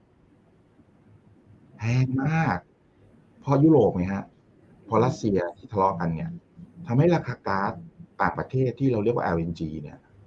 ขึ้นจากสองสามเหรียญเมื่อต้นปีที่แล้วนะสองเหรียญกว่าๆเองนะ ตอนนี้จะสี่สิบเหรียญแล้วอะยี่สิบเพราะเท่าเอาสามสี่สิบเหรียญเข้ามาใช่ไหมแทนไอไอไอส่วนที่หายไปใช่ไหมไอส่วนที่หายไปผลิตในประเทศคุณตินจีน่ารู้ราคาเท่าไหร่อืมห้าเหรียญอืมคุณเข้าใจยังไอ้ห้าเหรียญเนี่ยมันหายไป ค่ะ เป็นประมาณยี่สิบกว่าเปอร์เซ็นต์ของประเทศที่ใช้อืม แล้วก็ไปเอาข้างนอกที่สามสามสี่สิบเหรียญเข้ามาอืมแล้วค่าไฟมันจะไม่ขึ้นได้ยังไงอืมอืมผมถามว่าอันเนี้ยมันเกิดจากอะไรครับ มันเกิดจากความ ผมไม่อยากจะพูดว่าการบริหารที่ที่ไม่ต่อเนื่องแล้วกันอะมันก็เลยเกิดเหตุการณ์นี้ แต่เขาแต่ก็ไม่มีใครทราบไม่เคยไม่เคยเคยพูดเรื่องนี้นะที่ผมยกตัวอย่างเพราะว่ามันจะกลับมาสู่คำถามที่คุณถามว่า แล้วเราทำอะไรได้บ้าง ก็หนึ่ง เรื่องอาหารเราทำได้ เพราะเราปลูกเราเราเราส่งออกอะทำไมเราจะทำไม่ได้อะสองนะครับ เรื่องไฟฟ้า เดี๋ยวผมเชื่อว่ามันชั่วคราว เดี๋ยวมันจะเริ่มลดลงในอืมเอ่อประมาณไตรมาสสามไตรมาสสี่แต่พลังงานเนี่ย ผมว่าจริง ๆ มันอาจจะต้องปล่อยให้มันเนี่ย เป็นไปตามกลไก เพราะว่า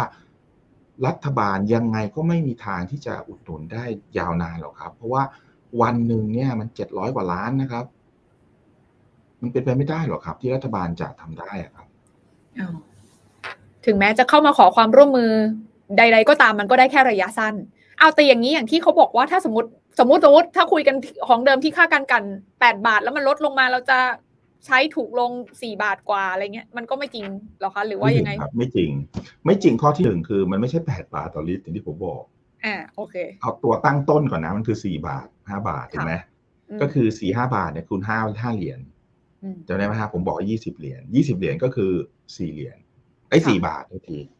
นี่คือตัวตั้งต้นก่อนอืมอันที่สองคุณยังไม่ได้ให้หักต้นทุนเลยนะอืมยังไม่ได้หักโอเคไอ้นู่นนี่เลยนะเพราะฉะนั้นคุณจะไปคิดอย่างนี้ไม่ได้ ต้นทุนเขาอะคือสองบาท แปลว่าถ้าคุณให้โรงกลั่นต่ำกว่าสองบาทเขาขาดทุนนะ เพราะว่ามันคือค่าการกลั่นมันไม่ใช่ net margin อืมโอเค ดังนั้นเนี่ยคุณให้เขาสองบาทค่าการกลั่นแปลว่าหักต้นทุนแล้วศูนย์อืมอะผมฟังผมพูดอย่างนี้คุณพอเข้าใจ เพราะฉะนั้นแปดบาทมาอะไรเนี่ยอะไรนะลงมาสี่บาทเนี่ยหนึ่งเป็นไปไม่ได้หรอกครับอืมเพราะมันทำไม่ได้อืมสองคือจุดสตาร์ทมันก็ไม่ใช่แปดบาทอืมอืมไม่ใช่โอเคนะผมว่าทุกท่านเนี่ยเข้าใจง่ายๆเลยหนึ่งบาทก็ห้าเหรียญต่อลิตร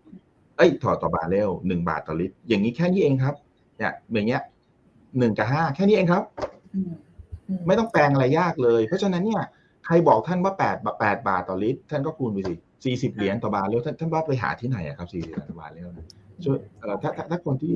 คนผมไม่รู้ใครพูดนะ ถ้าคนไหนพูดเนี่ย ผมก็อยากจะรู้เหมือนกันว่า อยู่ตรงไหนครับจะกรุณาแสดงให้ผมเห็นหน่อยสิอืมโอเค เพราะฉะนั้นอันเนี้ยเราเราวิเคราะห์กันบนแบบข้อเท็จจริงที่เกิดขึ้นนะคะ ก็พยายาม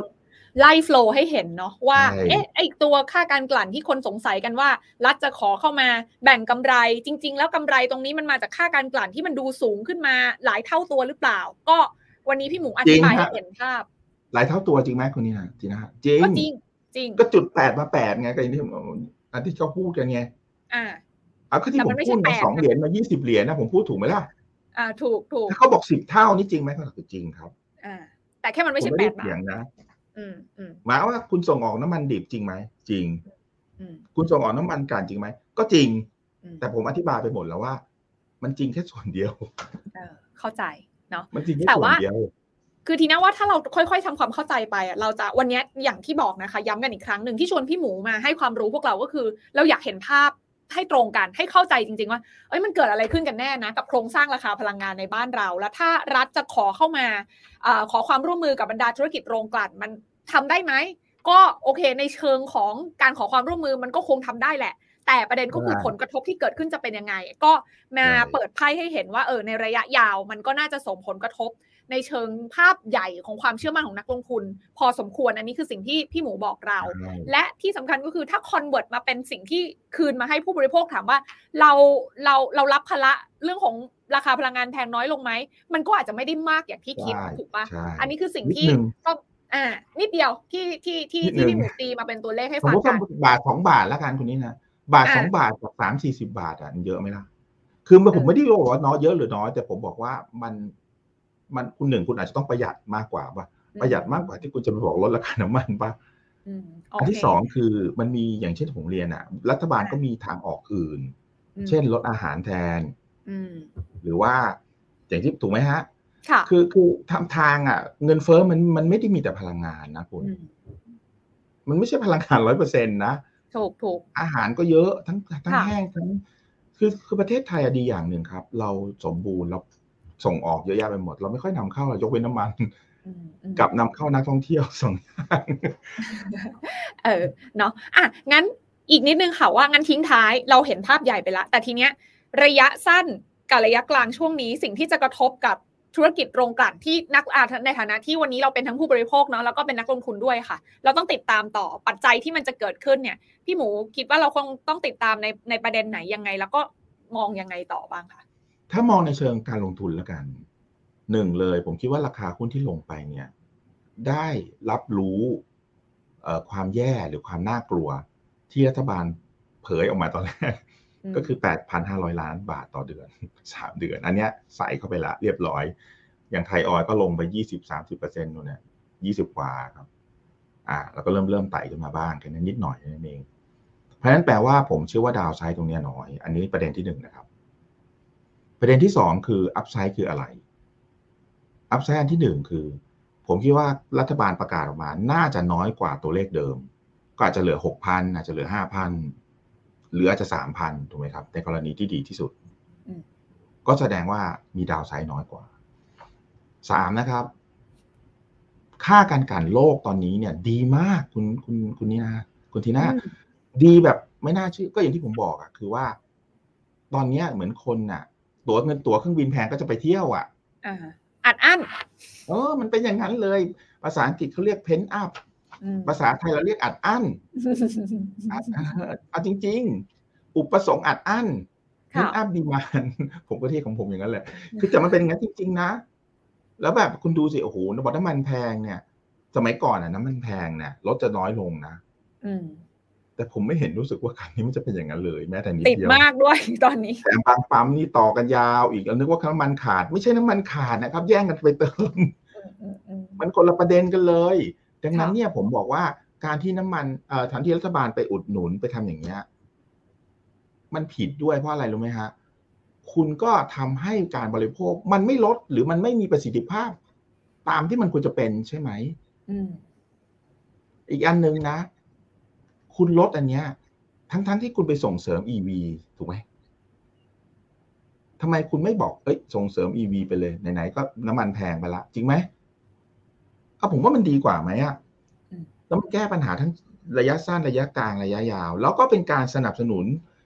เอ่อการลงทุน EV และที่สำคัญที่สุด คุณแสดงให้เห็นว่า เอ้ย นักลงทุนคุณมาเถอะ ไม่ต้องกลัวผม ผมแต่สนับสนุนคุณเต็มที่อืมแต่แบบเนี้ย ฝั่งหนึ่งอะคุณไปเตะตัดขาฝั่งนี้อะอีกฝั่งหนึ่งคุณก็ไม่ไม่ไปส่งเสริมเขาต่ออะไรคือมันก็อีหลักอีเหลือนะอืมผมว่าไม่ไม่ไม่ไม่ใช่สิ่งที่ที่ถูกต้องเลยอะค่ะแล้วผมว่ามันตลกอะ คือโอเคมันผมผมเชื่ออย่างนี้แล้วกันว่า น้ำมันเนี่ยมันเป็นสินค้าที่เราต้องนำเข้าเยอะลังไงเราก็คงอาจจะต้องเอ่อปล่อยและอีกอย่างหนึงที่ผมยังอยากจะพูดคือว่า คุณรู้แบบว่าตอนราคาน้ำมันต่ำอะกองทุนน้ำมันเก็บเงินคุณเท่าไหร่ ตอนน้ำมันต่ำนะ อย่างเบนซินที่เราเติมอะคุณรู้ไหมเขาเก็บเรากี่บาทห้าบาท ต่อลิตรอืมต่อลิตรนะ สมัยที่น้ำมันสักยี่สิบกว่าบาทอะต่อลิตรอะแต่ตอนนี้หมดแล้วไง ครึ่งหนึ่งตอนนี้คือภาษีอะอืมไม่ มันเป็นเพราะว่าที่เขาเก็บเนี่ย ผมพูดจริง ๆ นะ ผมก็ไม่รู้ว่าเขาเอาไปทำอะไร ผมพูดอย่างนี้แล้วกันค่ะ แล้วพอมาถึงจุดที่มันต้องใช้เงินจริง ๆ อะอ้าวไม่รู้เงินหายไปไหนหมดอืมอืมอืมกองทุนนะครับอย่างภาษีน้ำมันของอเมริกาเนี่ยเขาเก็บมาปุ๊บนะเขาคุณห้ามเอาไปใช้อย่างอื่นนะคุณใช้ได้เฉพาะหนึ่งซ่อมถนน สร้างถนน หรือสนับสนุนน้ำมัน แค่นี้เองนะอืมคุณห้ามไปทำอย่างอื่น แต่แต่ของเราไม่รู้ผมยังอย่างนี้ไม่รู้ดีกว่า เพราะฉะนั้นเนี่ย พอมาถึงเวลาที่ต้องใช้เงินจริง ๆ อ้าว เหมือนคุณไม่อดออมมาภาษาผมเรียกอะก็ก็เลยบอก เอ้ย ตอนนี้สุดท้ายก็เลยต้องมาบอกหันมาหาว่าเอ้ย ยืมเงินผมหน่อยดิอืมไอ้ยขอเงินผมหน่อยสิไม่ใช่ก็ยืมเงินด้วยนะเขาเลยต้องขอ อ่าอารมณ์อย่างนั้นน่ะ ประเด็นประเด็นเรื่องขอขอต่ออีกนิดหนึ่งอยากรู้ว่าไอ้คำว่า windfall tax คือตอนนี้เขาขอความร่วมมือถูกไหมคะขอขอแบ่งขอแบ่งกำไรส่วนหนึ่งมาช่วยก่อน แต่มันมีโอกาสไหมว่าในอนาคตมันอาจจะเป็นแบบ win for tax หรือภาษีลาบลอยที่ทุกคนกำลังกังวลกันอยู่อะพี่พี่หมูมองยังไงคะประเด็นนี้ ตอนนี้มันน่ากลัวสลองดีว่ารัฐบาลนี้ ผมพูดจริงๆเขาเขามีความคิดแปลกดี แปลกคือยังไงครับหนึ่งอ้าวลงกันนะเขาบอก win for tax แต่ไอตอนเขาช็อตฟอร์สามปี คุณไม่เคยไปหันหน้าไปมองเขาแม้แต่นิดเดียวเลยอืมอันนี้หนึ่งนะสองเวลาคนซื้อขายหรือการลงทุน คุณบอกคุณจะเก็บเงิน เวลาซื้อขายหุ้นเพราะก่อนกำไร ผมว่าอ้าวแล้วตอนเขาขาดทุนนะไม่เห็นคุณจะไปสนใจเขาเลยอืมผมว่านะ ทุกอย่างมันมีสองด้านถูกไหมค่ะคือถ้าคุณจะเก็บตอนเขากำไร คุณก็ต้องให้ตอนเขาขาดทุน เออโอเค ไม่รู้ว่าผมมองอย่างนั้นนะอืมก็แฟร์แต่ว่าจะได้แฟร์ถ้าคุณจะมาเอาแต่ตอนเขาได้ ผมถามว่าสุดท้ายแล้วอะ ใครก็จะให้คุณอะใครก็จะยอมอะอืมยกเว้นอะไรรู้ไหมครับ ยกเว้นว่าสมมุติว่าคุณเป็นเจ้าของทรัพย์สิน เช่น คุณเป็นเจ้าของน้ำมันใต้ใต้ทะเล คุณอยากมาขุดใช่ไหมได้งั้นคุณต้องจ่ายผมฟรีเท่านี้ อ่า อย่างนี้ได้อย่างนี้ได้ครับ แต่กรณีนี้ไม่เหมือนครับ ลงกันคุณต้องสร้างสองหมื่นล้าน ต้องลงทุนใช่ไหมครับ แล้วต้องมาลุ้นด้วยนะว่าเอ้ยปีนี้จะกำไรหรือเปล่า ปีหน้าจะขาดทุนหรือเปล่า พอปีขาดทุนคุณก็ไม่สนใจเขาสามสี่ปีแล้ว พอปีกำไรคุณบอกวินฟอลผมพูดอย่างนี้แล้วกันอืมแล้วแล้วท่านคิดว่า จริง ๆ มันก็ผมผมพูดเนี่ยคือใจเขาใจเราอะแบบธรรมดามาก ๆเลย ทุกๆท่านเนี่ย ผมเข้าใจว่าหลายคนก็รู้สึกว่าเฮ้ยเราลำบาก แล้วก็น้ำมันแพงผมก็เข้าใจนะ แต่จริง ๆ รัฐบาลเขามีวิธีหลายวิธีในการที่จะช่วยเหลืออืมมากกว่าจะทำอย่างนี้มอีกอย่างหนึ่งนะครับ แล้วในใจเขาใจเราก็คือว่าถ้าเราเป็นนักลงทุน เราไปอีกประเทศหนึ่งแล้วเราโดนอย่างเงี้ยโหเราก็จะรู้สึกเหมือนกันนะว่า ใช่ไหมใช่คือผมก็คิดว่าถ้าเป็นอย่างเนี้ย ประเทศไทยเราต้องยอมรับว่า เรายังต้องพึ่งพานักลงทุนต่างชาติอยู่ทุกวันนะครับไม่ว่าจะเป็นตลาดหุ้นตลาดเอ่ออะไรก็ตามการลงทุน FDI ใช่ไหมครับ EEC อย่างเงี้ยถ้านักลงทุนต่างชาติไม่มาผมถามจริงๆเหอะ เกิดไหมอะไม่เกิดหรอกอืม ดังนั้นเนี่ย เป็นห่วงนะ อันนี้ที่พูดนี่คือเป็นห่วงว่า ไม่ใช่ห่วงน้ำมันแพงนะ ห่วงว่าถ้าเกิดต่อไปนักลงทุนต่างชาติเขาจะไม่ค่อยมากันเนี่ยโอ้ยเหนื่อยนะเนี่ยอืมโอเคเหนื่อยนะเนี่ยใช่ เห็นภาพค่ะ เห็นภาพวันนี้ถือว่าเรามาชวนกันวิเคราะห์ภาพระยะยาวแล้วกันเนาะจากประเด็นครับที่เกิดขึ้นตรงนี้เนาะคืออย่างที่บอกนะคะ อยากให้เข้าใจในเชิงของโครงสร้างว่า จริง ๆ แล้วคำว่าค่าการกลั่นที่เราคุยกันในในหน้าข่าวตอนเนี้ย มันคือกำไรของโรงกลั่นจริง ๆ หรือเปล่า วันนี้ครับพี่หมูมาบอกแล้วว่า โอ้ยมันยังห่างไกล คือกำไรจริง ๆ แต่ก็เป็นกำไรขั้นต้นนะคะ ไม่ใช่กำไรสุทธิเนาะแล้วแทรกแซงได้ไหมก็คงได้แต่ผลกระทบมันคงไม่ดีนักในระยะยาวนี่คือ key สำคัญใช่ที่เรากำลังจะมาบอก และแทรกแซงไปแล้วจะทำให้พวกเราในฐานะผู้บริโภค ใช้น้ำมันถูกลงได้เยอะขนาดนั้นเลยไหมมันก็ไม่ใช่เหมือนกัน เพราะไม่เยอะมันมี logic มีตัวไม่เลขเยอะที่ซ่อนไม่ยาว อ่าไม่เยอะแล้วไม่ยาวด้วยมันเหมือนเป็นการใช่แก้ปัญหาแบบ แล้วก็อีกอย่างหนึ่งเฉพาะหน้าคือแต่ที่เยอะและยาวเนี่ยคือความเชื่อมั่นของนักลงทุนต่างชาติอ่าอันเนี้ยยาวจริงเออคือคือเขาแล้วจะสะเทือนยาวสะเทือนถึงเออดวงดาวได้อะไรเงี้ยอืมแล้วก็ผซึ่ลงกระทซึ่บงระยะสั้นผมคิดว่าลงกันนะวันเนี้ยค่ะน่าซื้อละเพราะว่าดาวไซด์น้อยละแต่อัพไซด์เปิดอยู่ เพราะว่าค่ากันกันในตอนเนี้ยดีมากอืมๆ ถ้าตัดเรื่องนี้ออกไปนะครับ แล้วก็ดาวไซด์จากเรื่องรัฐบาลก็น้อยกว่าที่คิดอืมโอกาสน้อยกว่าที่คิด หรือเท่ากับที่คิดก็ได้ไม่เป็นไรอืมอืมแล้วก็สุดท้ายนะครับ เราต้องบอกผมต้องบอกเลยว่าโรงกลันประเทศไทยเนี่ย ถือว่าเป็นโรงกลันที่เก่งนะ มีประสิทธิภาพนะอืมคือหมายถึงว่าต้นทุนโครงสร้างเนี่ย ถือว่าแข่งขันกับชาวบ้านได้ เราถึงสามารถส่งออกได้ครับอืมอืมนั่นก็คือประโยชน์ที่ดีไงเพราะว่ารัฐบาลน่ะ ก็ต้องชมรัฐบาลเดิมว่าเขาตั้งมาหกโรงให้แข่งกันเองไง ถ้าคนนี้มีโรงเดียวเนี่ยมันจะเก่งไหมอะอืมก็ไม่น่าเก่งถูมั้งอ่าแต่หกโรงก็ต้องสู้กันไงอ่า ก็ค่ะก็อย่างเงี้ยมันก็กลายเป็นตลาดที่ดี ก็ฝากไว้นะครับว่าหลายท่านก็พอจะเข้าใจ แต่ผมเองก็ ก็แล้วแต่รัฐบาลครับ จะเอาแบบไหนก็ว่ากันตามนั้นนะครับอะเราก็ในฐานะอ่า ประชาชนและผู้บริโภคนะคะ ก็ติดตามข่าวนี้อย่างใกล้ชิดละกันนะคะ วันนี้ขอบคุณคุณพี่หมูมาก ๆ เลย ที่สละเวลามาร่วมเล่าภาพใหญ่ แล้วก็ผลกระทบในระยะยาวให้เราเข้าใจแบบลึกมากยิ่งขึ้นนะคะ กับเรื่องของค่าการกลั่น แล้วก็ผลกระทบต่อธุรกิจโรงกลั่นด้วยเดี๋ยวยังไงมีโอกาสหน้าชวนพี่หมูมาคุยกันใหม่นะคะวันนี้ขอบพระคุณมากๆเลยค่ะพี่หมูค่ะสวัสดีครับ ทุกท่านครับ